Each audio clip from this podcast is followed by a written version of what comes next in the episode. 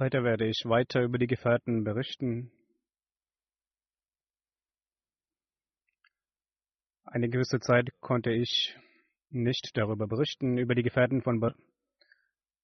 Hazrat Qatada bin Nu'man Ansari ist der erste Gefährte. Er gehörte dem Stamm der Ansar, Banu Zafar, an. Sein Vater hieß Numan bin Zed. Seine Mutter hieß Unessa bin Tekes. Seine Kunia war Abu Umar und Abu Amr und Abu Abdullah. Hazrat Qatada war der Bruder mütterlicherseits von Abu Abdullah.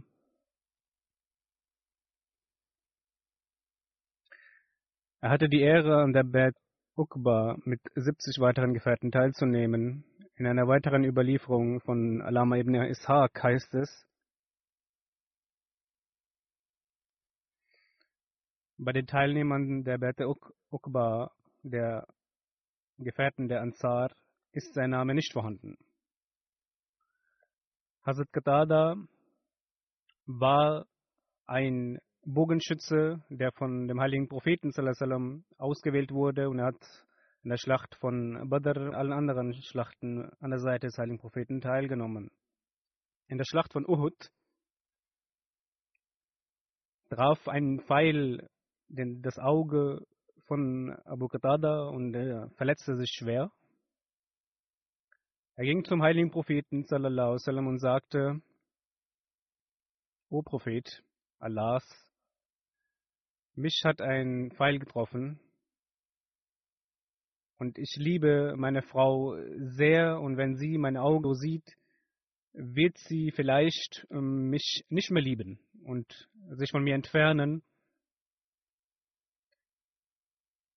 Der heilige Prophet sallallahu alaihi wasallam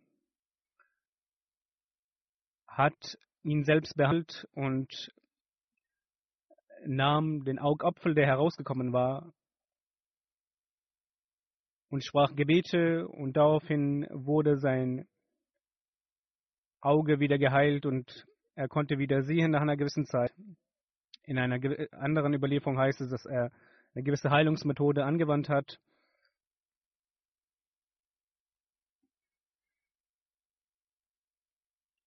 In einer Überlieferung heißt es: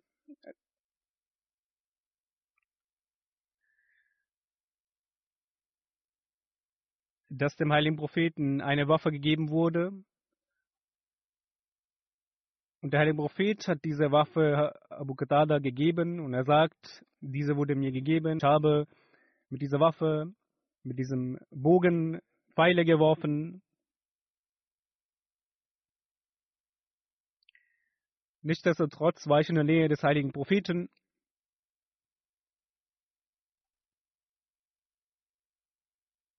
Ich stand vor ihm, wenn ein Pfeil auf dem heiligen Propheten geschossen wurde, habe ich mich davor gestellt mit dem Schutzschild, damit ich auch als Schutzschild dienen kann.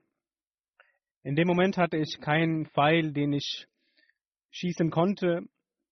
In diesem Moment traf mich ein Pfeil im Auge und das Augapfel Der Augapfel kam heraus und ich erlitt große Schmerzen.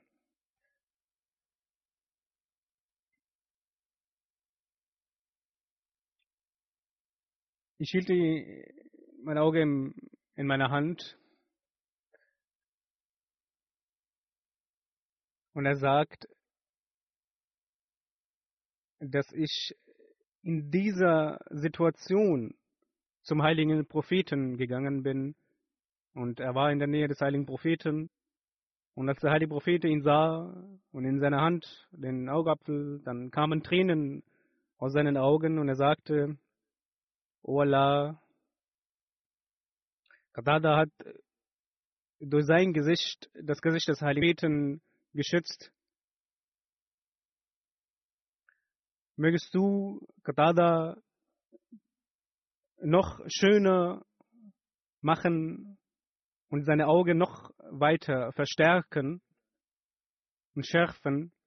Und es das heißt, dass er geheilt wurde und noch besser sehen konnte. Und in dieser Überlieferung ist nicht erwähnt, dass er gesagt hat, die Begebenheit über seine Frau berichtet hat. Es scheint, dass einige Überlieferer dies erwähnt haben. Und in dieser Überlieferung, die ich gerade erwähnt habe, ist davon keine Rede. Kurzum, er wurde verletzt und der heilige Prophet hat ihn geheilt.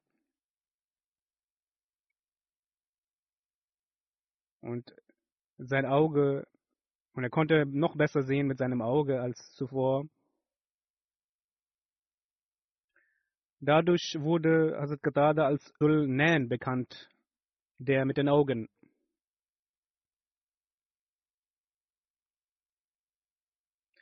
Er hatte die Ehre, an der Schlacht von Badr und allen anderen Schlachten an der Seite des heiligen Propheten teilzunehmen.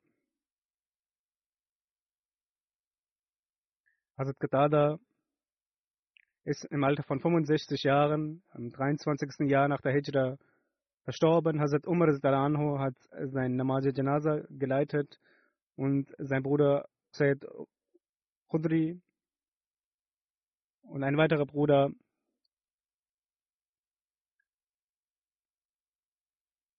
waren in dieser Zeit anwesend. Ein Enkel, Asim bin Amr,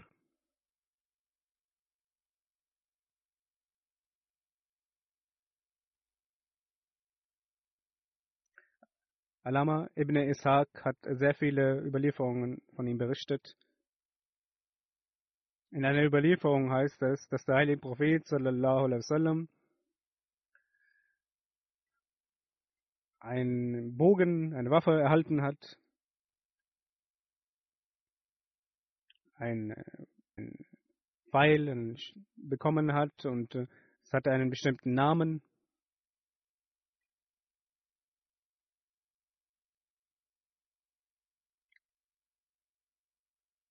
Hazrat Qatada bin Roman sagt, dass eine, ein Stamm aus den Ansar Abu Ubayr genannt wurde und diese hatten drei Brüder, Bashir, Bushair und Mubashir.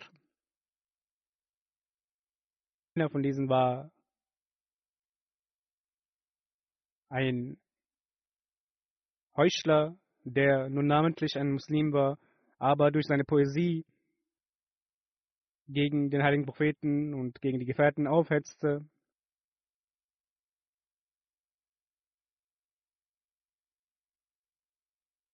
Die Verse seines Gedichtes, die der heilige Prophet und die Gefährten, als diese, diese Verse hörten, waren sie der Meinung, dass er diese Verse geschrieben hat,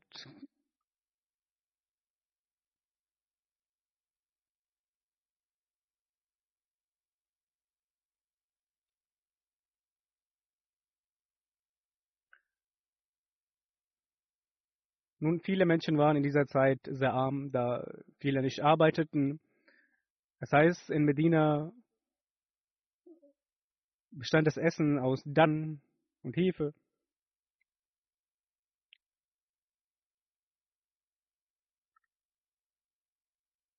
Wenn Mehl gebracht wurde, kaufte ein Vermögender davon. Aber die Kinder und viele andere Kinder haben nur Datteln zu essen gehabt.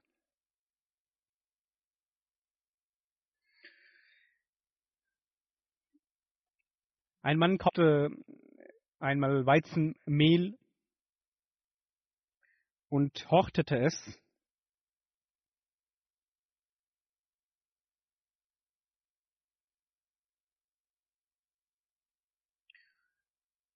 Räuber überfielen ihn und den Ort, wo er diese Essen gehortet hatte, und nahmen es mit. Und er sagte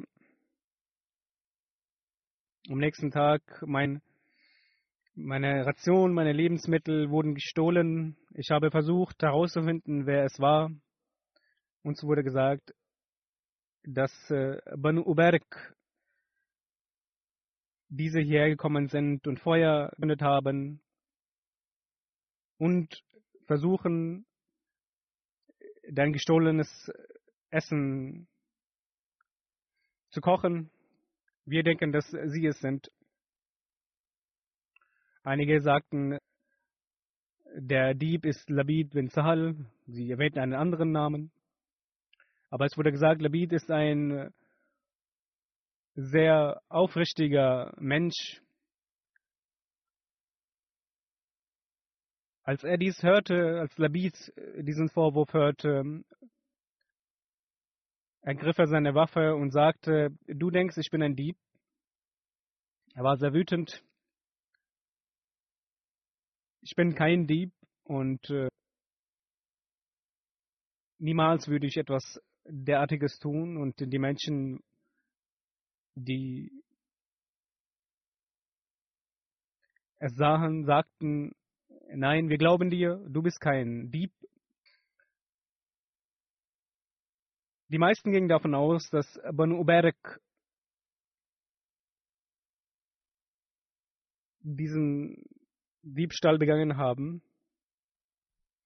Es wurde ihm hingewiesen, dass er dem heiligen Propheten davon berichten solle.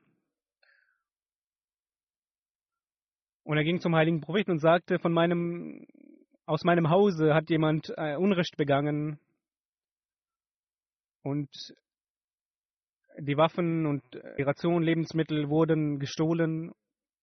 Und wir möchten, dass unsere Waffen zurückgegeben werden.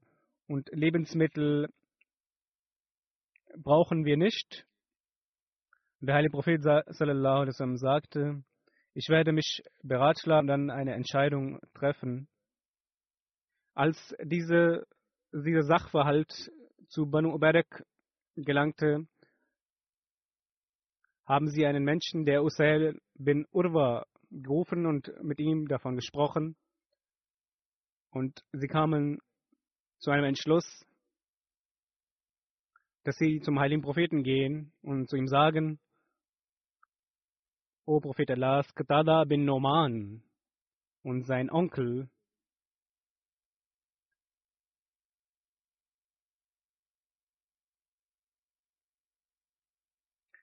Sie verdächtigen uns ohne Grund des Diebstahls. Und Qatada sah, dass er zum heiligen Propheten sallallahu alaihi wasallam gekommen ist. Und der heilige Prophet sagte zu ihm, du hast die Anschuldigung erhoben von Menschen, die aus einem Hause stammen, die aus einem guten Hause stammen und Muslime sind. Und du hast kein Beweis für deine Anschuldigung. Und Hazrat Qatada ist äh, zurückgegangen Er hat nichts dazu gesagt und er dachte sich, dass er selbst von seinem Vermögen etwas abgegeben hätte, aber er niemals dem heiligen Propheten davon berichtet hätte. Er hätte niemals den heiligen Propheten davon berichten, auch wenn sein Vermögen gestohlen worden wäre, weil dies einen Schmerz verursacht hat, der größer war.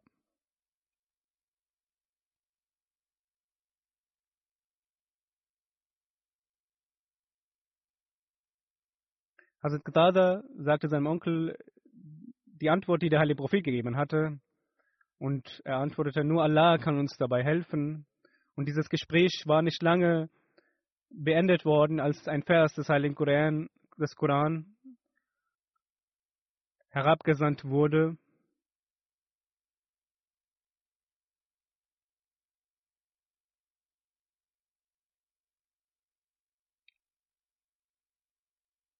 Nämlich, wir haben dieses Buch mit absoluter Wahrheit gesandt und du sollst, damit du eine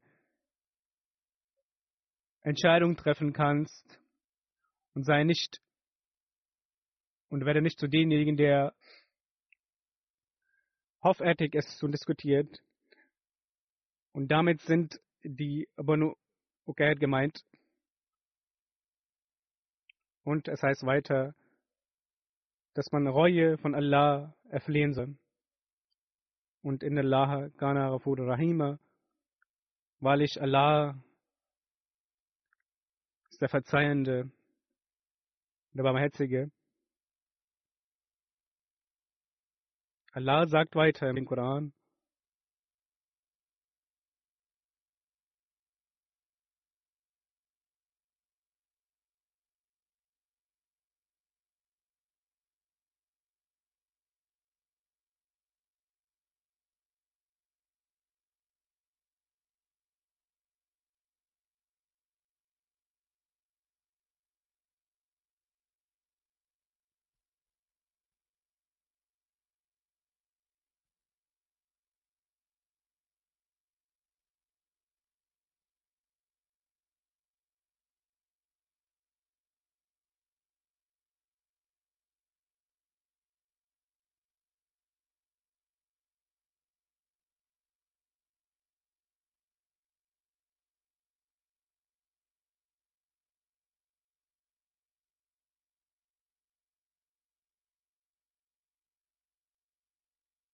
die Übersetzung des Verses lautet, diskutiere nicht mit den Menschen, die nicht vertrauensvoll sind und nicht integer sind.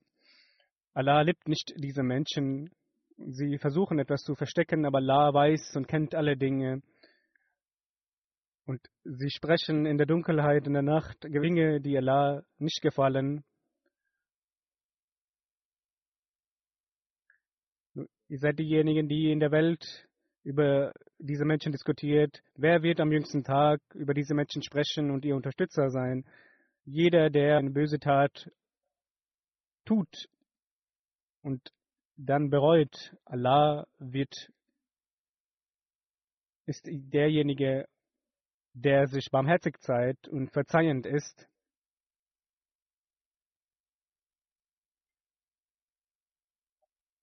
Des Weiteren heißt es,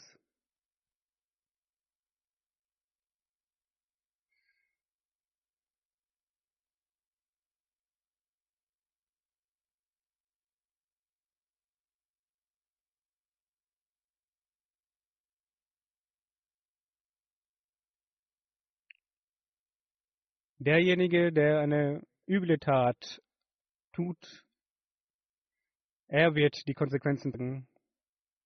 Wer eine Sünde begeht und jemand anderen dafür beschuldigt, er hat eine große Sünde begangen, eine große Anschuldigung erhoben. Dies ist ein Zeichen auf Banu Ubayr, die gesagt haben, dass der Diebstahl von Labid bin Sahl getätigt wurde. Weiter heißt es im Heiligen Koran,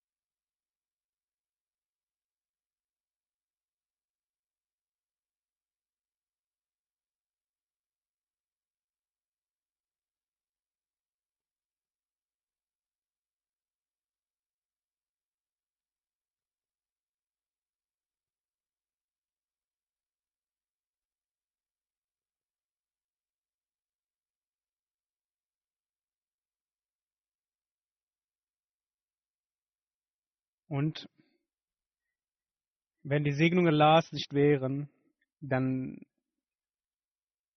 denn eine Gemeinschaft hatte beschlossen, einen, einen Plan beschlossen, dich vom Wege abzukehren, aber sie werden nicht in der Lage sein, dies zu tun. Allah hat dir dieses Buch herabgesandt und dir gelehrt. Und diese Menschen haben, die die üblen Pläne be- beschlossen haben, diese geheimen Pläne sind von falscher Natur und diese werden nicht Erfolg haben.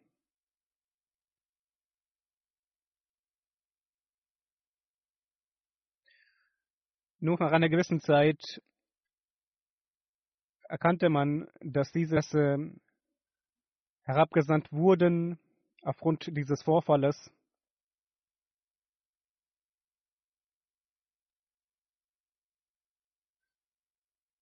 Banu Ubayr,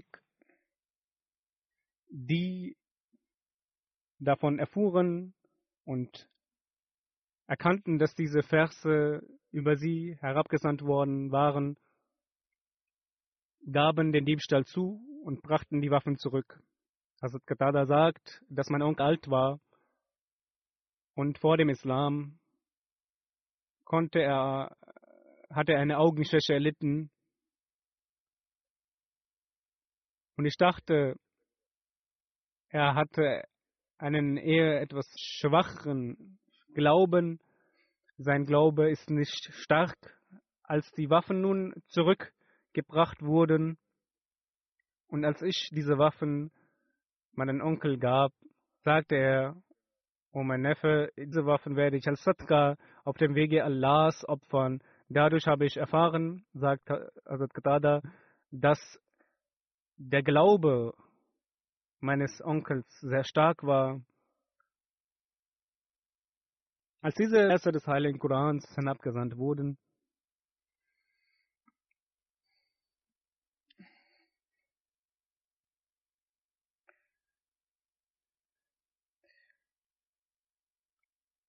trat ein Bruder aus den Dreien, der Banu Ubayr, aus dem Islam aus und wurde zu einem Ungläubigen, der auch als Heuchler zuvor erkannt wurde. Daraufhin heißt es im Heiligen Koran,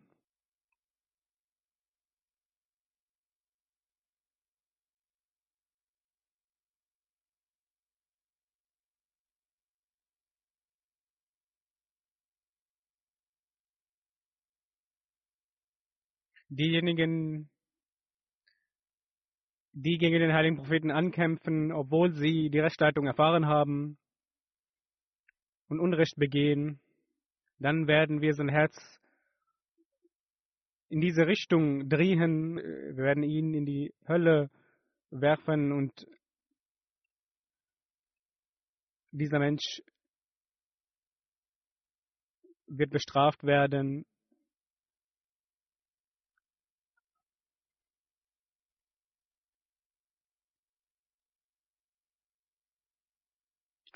Als dieser Mensch sich vom Islam abwandte und zu einem anderen Ungläubigen ging und bei ihm Unterkunft suchte,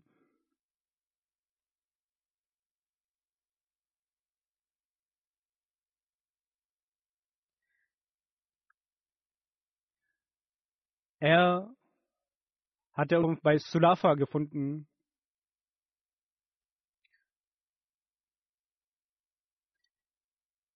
Und als diese Person die Verse, das, die, Geschicht, die Gedichtverse von ihm hörte, nahm sie das Gepäck und warf es nach draußen und wollte ihn nicht mehr bei sich haben.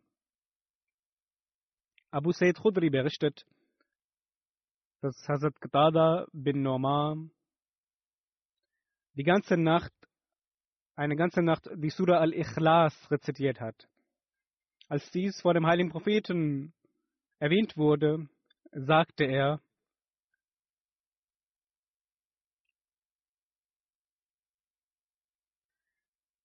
bei Gott, dass die Surah al-Ikhlas zwei Drittel des Glaubens ist. Denn die Einheit Gottes ist hier beschrieben worden. Abu Salma berichtet, dass Abu Hurairah uns ein Hadith des Heiligen Propheten überlieferte, dass er sagte, am Freitag kommt eine solche Stunde und in dieser Stunde, dieser Zeit, wenn ein Muslim betet und zu Gott bittet, um eine gewisse Sache bittet, wird Allah ihn diese gewähren. Und Hazrat Abu Darda sagte, dass diese Zeit, diese Stunde eine sehr kleine ist.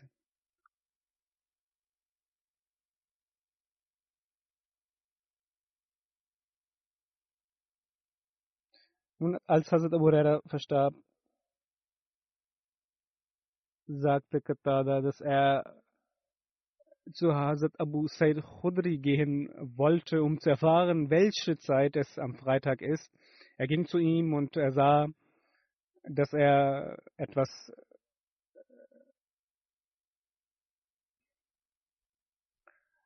an seinem Hause getan hat und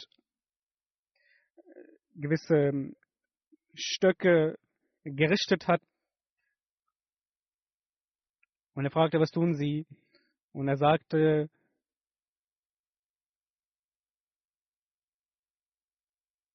dies sind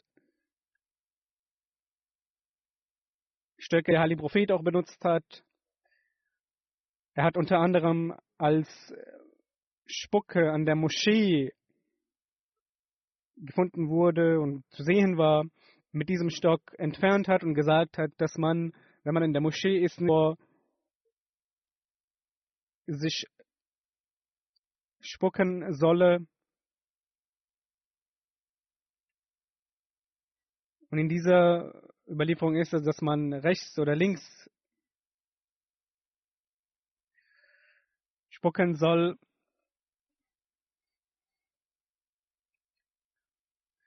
Es wurde deshalb gesagt, weil es die Erde sandig war und man konnte diese Stelle bedecken.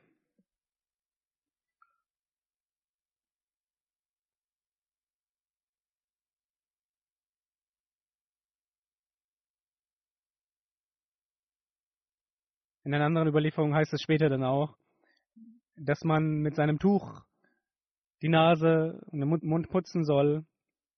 Und äh, dann in dieser neuen Zeit haben wir nun Tücher und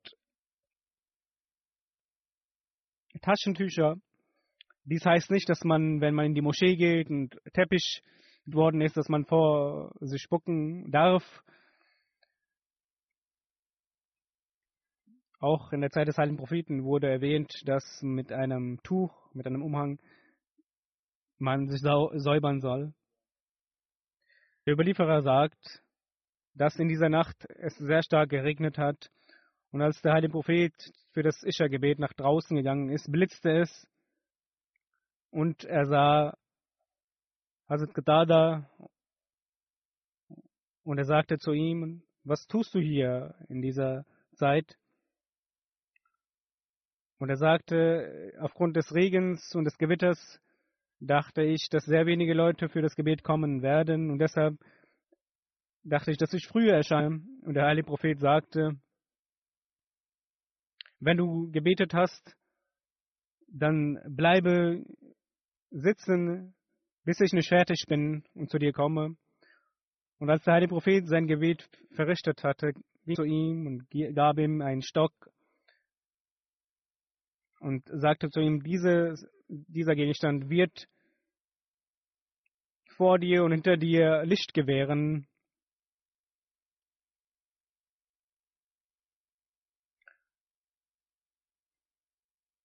Und wenn du in der Dunkelheit irgendwo hingehst oder einen Schatten siehst, tippe mit diesem Stock erstmal alles ab. Es kann sein, dass der Teufel in der Nähe ist und äh, Hazrat Qatada sagt, ich habe dies immer so getan Und seitdem wurden auch sehr viele Gehstöcke benutzt bei den Gefährten.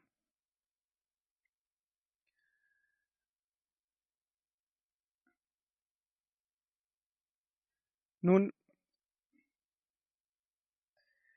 die Überlieferung, die begonnen wurde, dass er Hazrat Sa'id al-Khudri gesehen hatte, dass er mit Stöcken, mit Gehstöcken hantierte. Er sagt, wir kommen nun zurück zu dieser Frage. Er fragte ihn, dass eine Stunde, eine Zeit am Freitag erscheint. Wissen Sie, wann diese Stunde, wann diese Zeit erlangt werden kann am Freitag, und damit die Gebete erfüllt werden? Und Hazrat Sa'id al-Khudri sagt, ich habe danach gefragt. Und der heilige Prophet antwortete, mir wurde von Gott diese Zeit offenbart, aber diese wurde aufgrund eines Ereignisses vergessen. Und als er dies hörte, ja, Musnad bin Hanbal erwähnt eine Überlieferung. Hier gibt es einige Überlieferungen über die Stunde oder über die Zeit, in der Gebete erfüllt werden, Tag des Freitags. Es heißt, dass erstens bekannt ist, dass diese Stunde am Freitag erscheint, und zweitens, dass diese erst am Ende des Tages zu finden ist, und in einer dritten Überlieferung heißt es, dass sie diese Stunde nach dem Asr-Gebet zu finden ist. Es heißt in einer Überlieferung, dass der heilige Prophet über den Freitag sprach, und er sagte, es gibt eine Stunde, es gibt eine Zeit. Wenn ein Muslim diese Stunde, diese Zeit im Gebet bringt und Allah um etwas bittet, wird Allah ihm dies gewähren. Und er zeigte mit seinem Finger, dass diese Zeit sehr knapp ist. In einer Überlieferung von Sahih Muslim hat Burda überliefert, dass Hazrat Abdullah bin Umar zu mir sagte, hast du deinen Vater über die Stunde des, über den Freitag gehört, die er dem Propheten nachgefragt hat? Und er sagte, ja, ich habe dem heiligen Propheten gehört, dass er sagte, dass diese Stunde mit dem Sitzen des Imams und vor dem Beginn des Gebetes erlangt werden kann. Es heißt weiter in einer Überlieferung, dass es eine Stunde gibt im Freitag, am Freitag, dass wenn ein Muslim diese Stunde erlangt und erfährt und in dieser betet, wird er sein, werden seine Gebete erfüllt werden.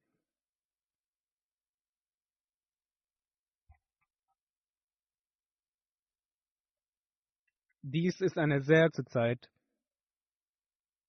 Ich fragte, in der Überlieferung heißt es,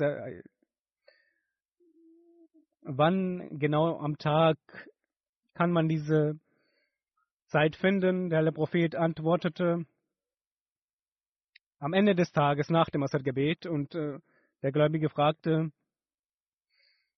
ist es nicht eine Zeit des Gebetes? Der heilige Prophet sallallahu alaihi wasallam sagte, wieso nicht? Wenn ein gläubiger Mensch sich nach dem Gebet äh, sich setzt und Allahs gedenkt bis zum nächsten Gebet, so ist er im Zustand des Gebetes, und diese Zeit kann hierbei erlangt werden. In einer weiteren Überlieferung heißt es,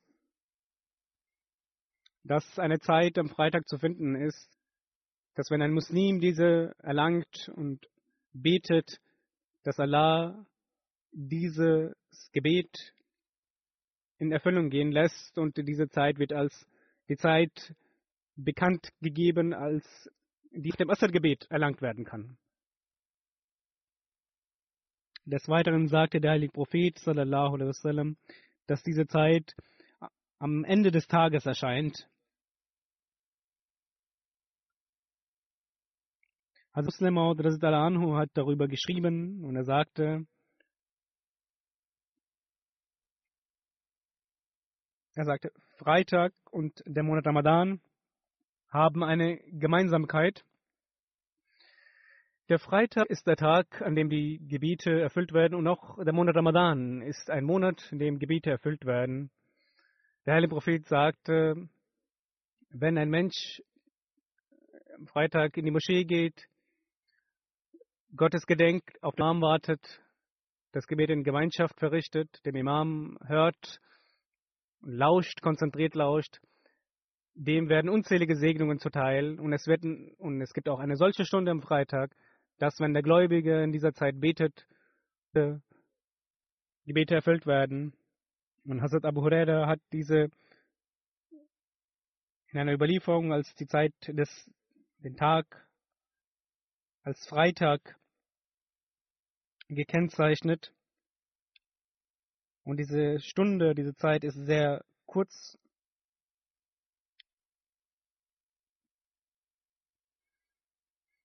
Hazrat Muslih Maud sagt, durch das göttliche Gesetz müssen wir diese Überlieferung interpretieren. Hierbei werden nur die Gebete erfüllt, die der Praxis Allahs, nicht im Gegensatz der Praxis Allahs sind, sondern der Praxis Allahs entsprechen. Es werden nicht andere unnötige, falsche Gebete erfüllt werden.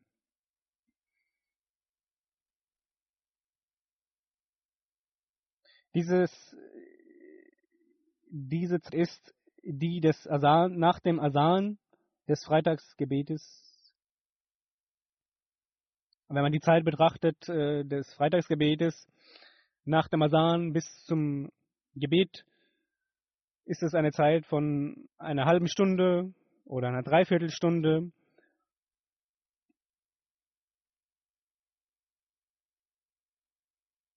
Oder neunzig Minuten, wenn die Rede und das Gebet mit eingeschlossen sind.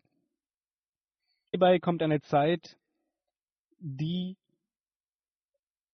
in der die Gebete erfüllt werden können, aber der Mensch kann nicht wissen, ob es die erste Minute ist oder die letzte Minute oder es in der Zeit zu finden ist. Also Muslih Maud sagt, nun, diese Zeit muss in diesen maximal neunzig Minuten gefunden werden, und ein Gläubiger muss neunzig Minuten lang durchgehend beten, und dies kann nicht jeder gläubige Mensch machen.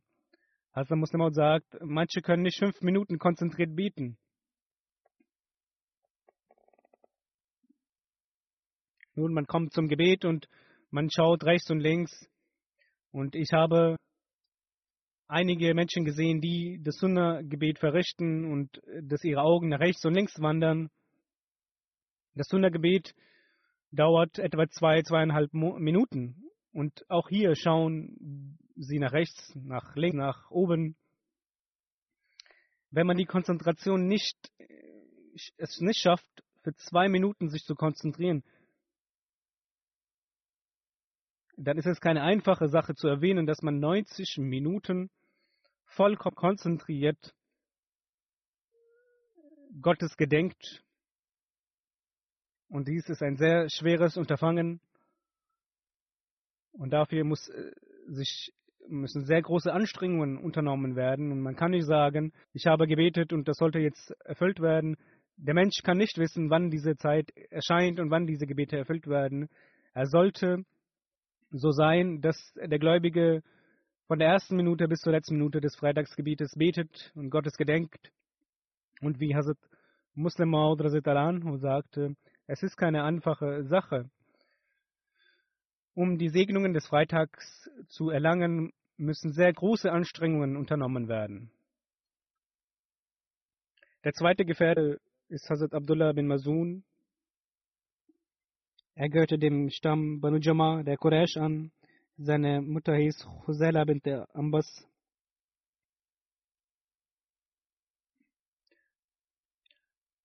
Numan bin Mazun und Khazama bin Mazun waren seine Brüder. Und Hazrat Umar war ihr Onkel. Yazid bin Roman sagt, dass Abdullah bin Mazun und Qudama bin Mazun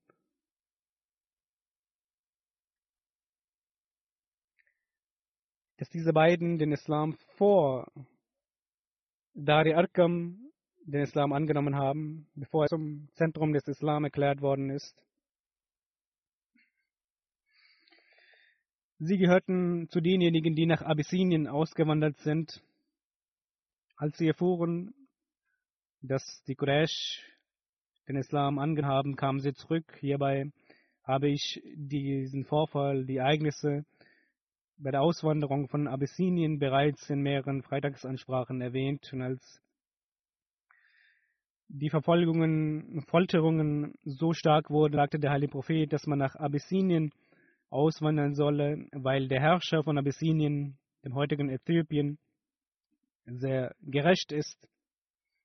In dieser Zeit herrschte dort eine sehr stark christliche Regierung und der Herrscher, der König hieß Najashi. Kurzum, im fünften Jahr Rajab, nach dem fünften Jahr Nabwi, im Monat Rajab, die ersten Gefährten nach Abessinien ausgewandert.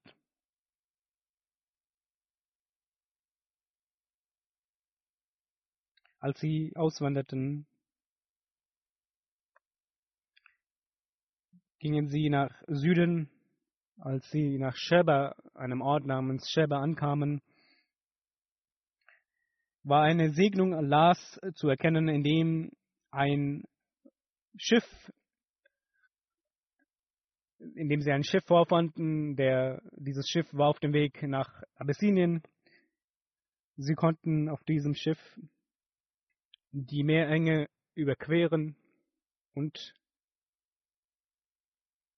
in Abessinien leben.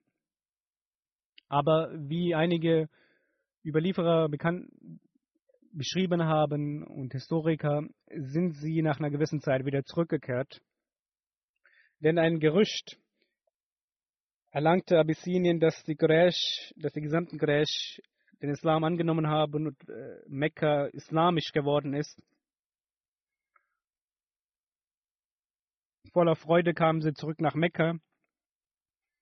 Und als sie Mekka erreichten, erkannten sie doch, dass diese Nachricht falsch war.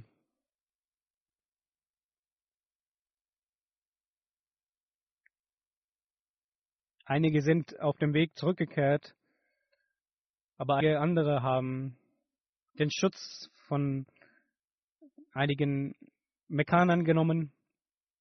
Aber nicht alle konnten dies tun, denn die Verfolgungen und die Folterungen der Mekkaner wuchsen stetig.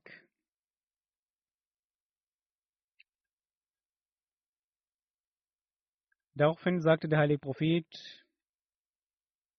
dass man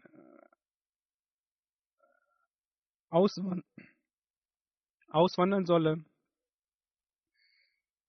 Und viele Muslime wanderten im Geheimen aus.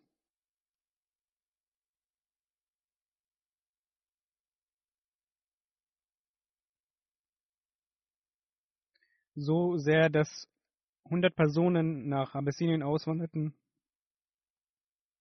Unter denen waren achtzehn Frauen. Dies war die zweite Auswanderung nach Abessinien.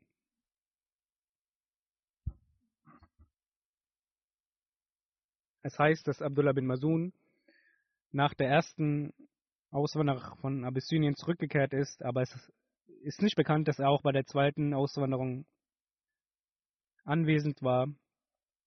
Nun, er ist dann nach Medina ausgewandert. Der heilige Prophet schloss seine Brüderschaft mit Hazrat Sahal.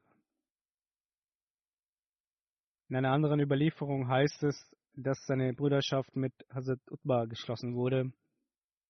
Hazrat Abdullah bin Mazun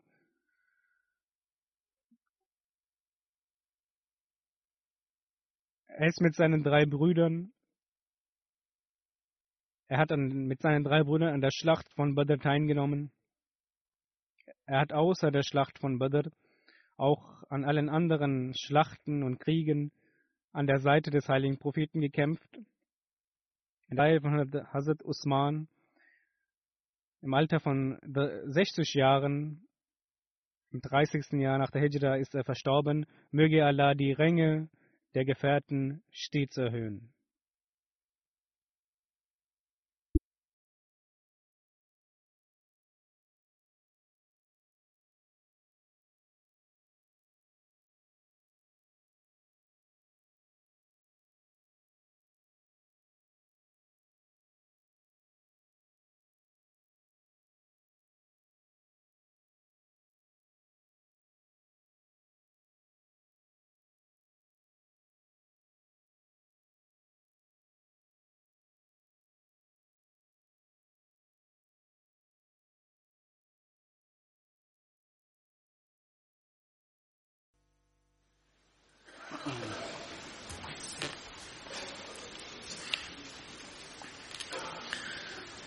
الحمد لله الحمد لله نحمده ونستعينه ونستغفره ونؤمن به ونتوكل عليه ونعوذ بالله من شرور أنفسنا ومن سيئات أعمالنا من يهده الله فلا مضل له ومن يضلل فلا هادي له ونشهد أن لا إله إلا الله ونشهد أن محمدا عبده ورسوله عباد الله رحمكم الله إن الله يأمر بالعدل والإحسان